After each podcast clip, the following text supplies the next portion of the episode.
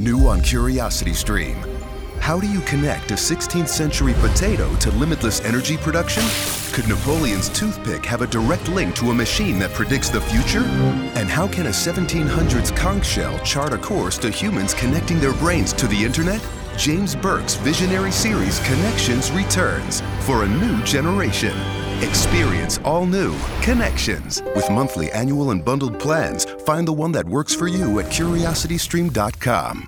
E allora ve ne andrete come chi lascia la casa occupata, con tutto distrutto dopo aver rubato tutto e dopo aver defecato nel... Ulala Borghi, bonjour finesse!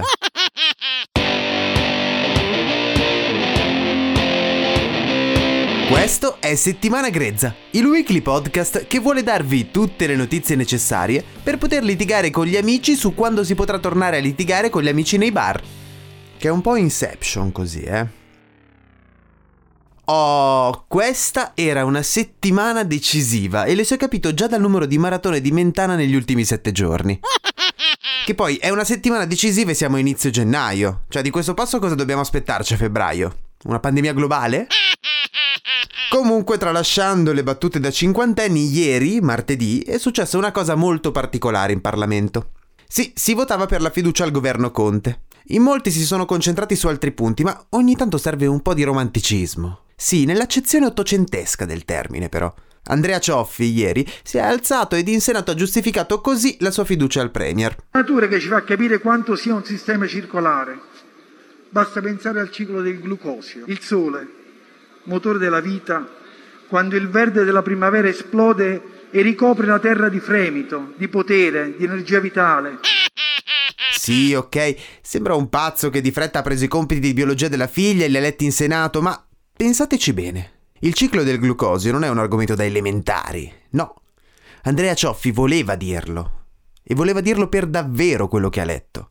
Quindi bisogna dargliene merito. Bisogna calare il suo discorso in un contesto più affine, magari con un po' di musica di sottofondo, citazioni no sense prese da altri discorsi.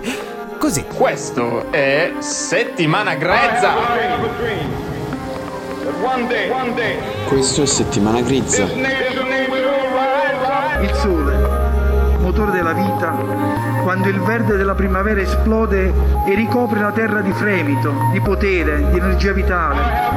Quando una foglia ti appare contro luce e ne vedi la struttura, le diramazioni interne. E tu sai che quei cunicoli collegano l'aria alla terra. Foglie che fanno sì che l'aria si sia arricchito di quello che all'inizio della storia era un veleno, ossigeno, lì era un veleno, la superficie della foglia si ricrea un microcosmo di affetti e di magia, un mondo dominato dall'unione, dall'interazione, dalla trasformazione di elementi semplici, dall'idrogeno all'ossigeno, dall'azoto al potassio, una serie di elementi che ruotano, che danzano intorno al loro mentole, il carbonio. E lì, sulla superficie della foglia, nasce l'amore, quando l'anidride carbonica entra nel verde e ballando sotto i raggi del sole, ebbra del suo calore, si divide, lasciando l'ossigeno libero di volare e il carbonio libero di riunirsi insieme agli altri convitati alla festa, per definire una meravigliosa collana, il glucosio. Questo è Settimana Grezza. Questa è Settimana Grezza. E come diceva uno stotemo ateniese, patria della polis, sicuramente i più coraggiosi sono coloro che hanno la visione più chiara di ciò che li aspetta. Settimana Grezza. Così dalla gloria come del pericolo. E tuttavia l'affrontano e non scappano. Aggiungo io. Quindi avanti a testa alta, Presidente. Il Movimento 5 Stelle è con lei. Questa è Settimana Grezza. Questo è Settimana Grezza.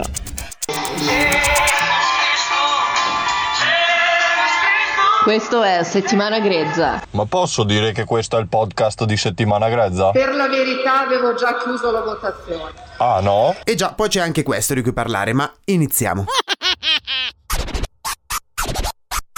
Io avevo chiesto chi doveva ancora votare e stavo dicendo dichiaro chiusa la votazione.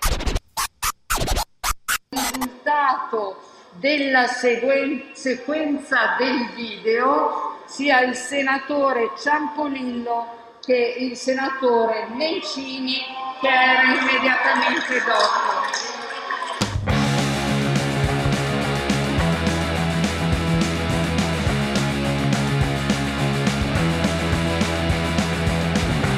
se fino a ieri Ciampolillo poteva essere percepito come una parola per far ridere i bambini, invece si è scoperto che evidentemente è anche un senatore che ha fatto utilizzare, sembrerebbe per la prima volta nella storia del Senato, la VAR. Per intenderci, si è presentato in Senato in ritardo, o meglio all'ultimo minuto disponibile per il voto. Per rendere valido il suo voto, quindi, è servito che la Presidente del Senato ricorresse alla VAR per far controllare il tutto. In ogni caso, Conte al momento resta al governo. Renzi non è riuscito in questo colpo da maestre e probabilmente servirebbe redigere una guida su WikiHow su come far cadere un governo, perché evidentemente nessuno è più in grado, a parte Salvini, campione di zappa sui piedi. Ma è per questo che ci piaci, Matteo, non mollare.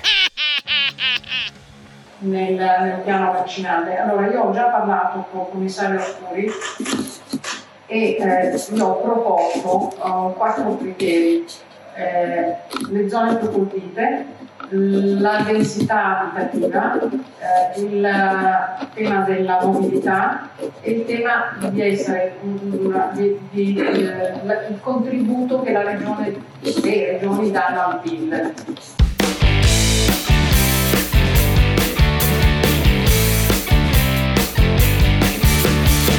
Continuando con le notizie, sembrerebbe che non fosse colpa di Gallera. È il posto da vicepresidente della regione Lombardia a far dire cazzate.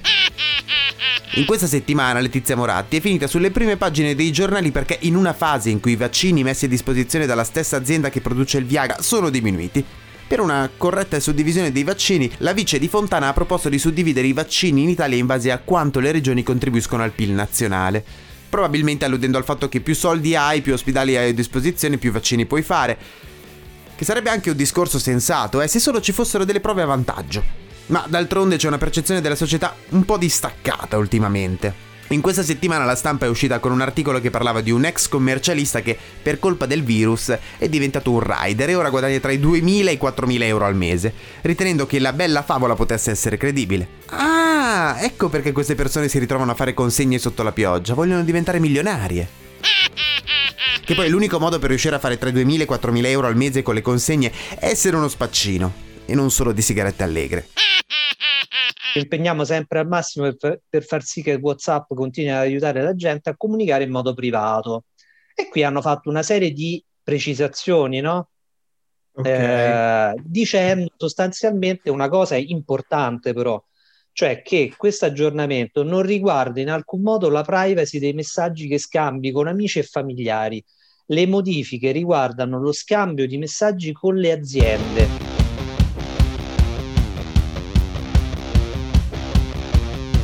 Ecco sì, è successo che improvvisamente tutti si sono messi a parlare di WhatsApp, del fatto che con i nuovi termini e condizioni ci spiano.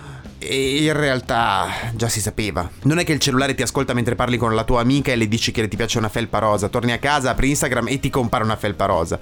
Probabilmente hai detto alla tua amica che ti piacciono le felpe rosa perché già su Instagram avevi visto una felpa rosa. E in ogni caso abbiamo chiesto a conferma a Matteo Campofiorito, responsabile editoriale di Punto Informatico e Telefonino.net. E quindi infatti poi hanno fatto una serie di precisazioni dicendo: né WhatsApp né Facebook possono leggere i tuoi messaggi o ascoltare le tue chiamate. Ma questa roba qui in realtà, cioè questa roba qui è illegale, no? Cioè quindi se qualsiasi entità ti dicesse che ascolta i tuoi messaggi, legge le tue conversazioni, no? Allora quello lì è una roba illegale. Quindi il governo cinese. Esatto, sì, esatto.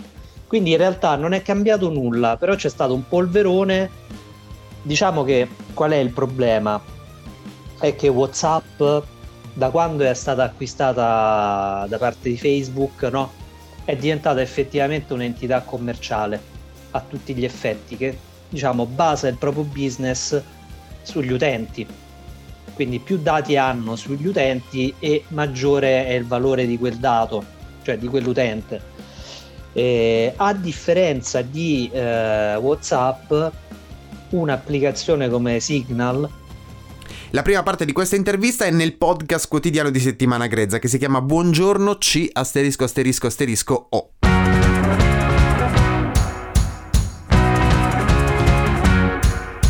Infine, per chiudere, due notizie così. Quel tipo di notizia che nessuno si caga perché tanto, che importanza vuoi che possano avere. Trump ufficialmente non è più presidente degli Stati Uniti, ma ha graziato 143 persone nell'ultimo giorno da presidente. e il dissidente russo Navalny è tornato a Mosca ed è stato arrestato, che comunque è un trattamento migliore rispetto a quello che gli avevano riservato la scorsa volta,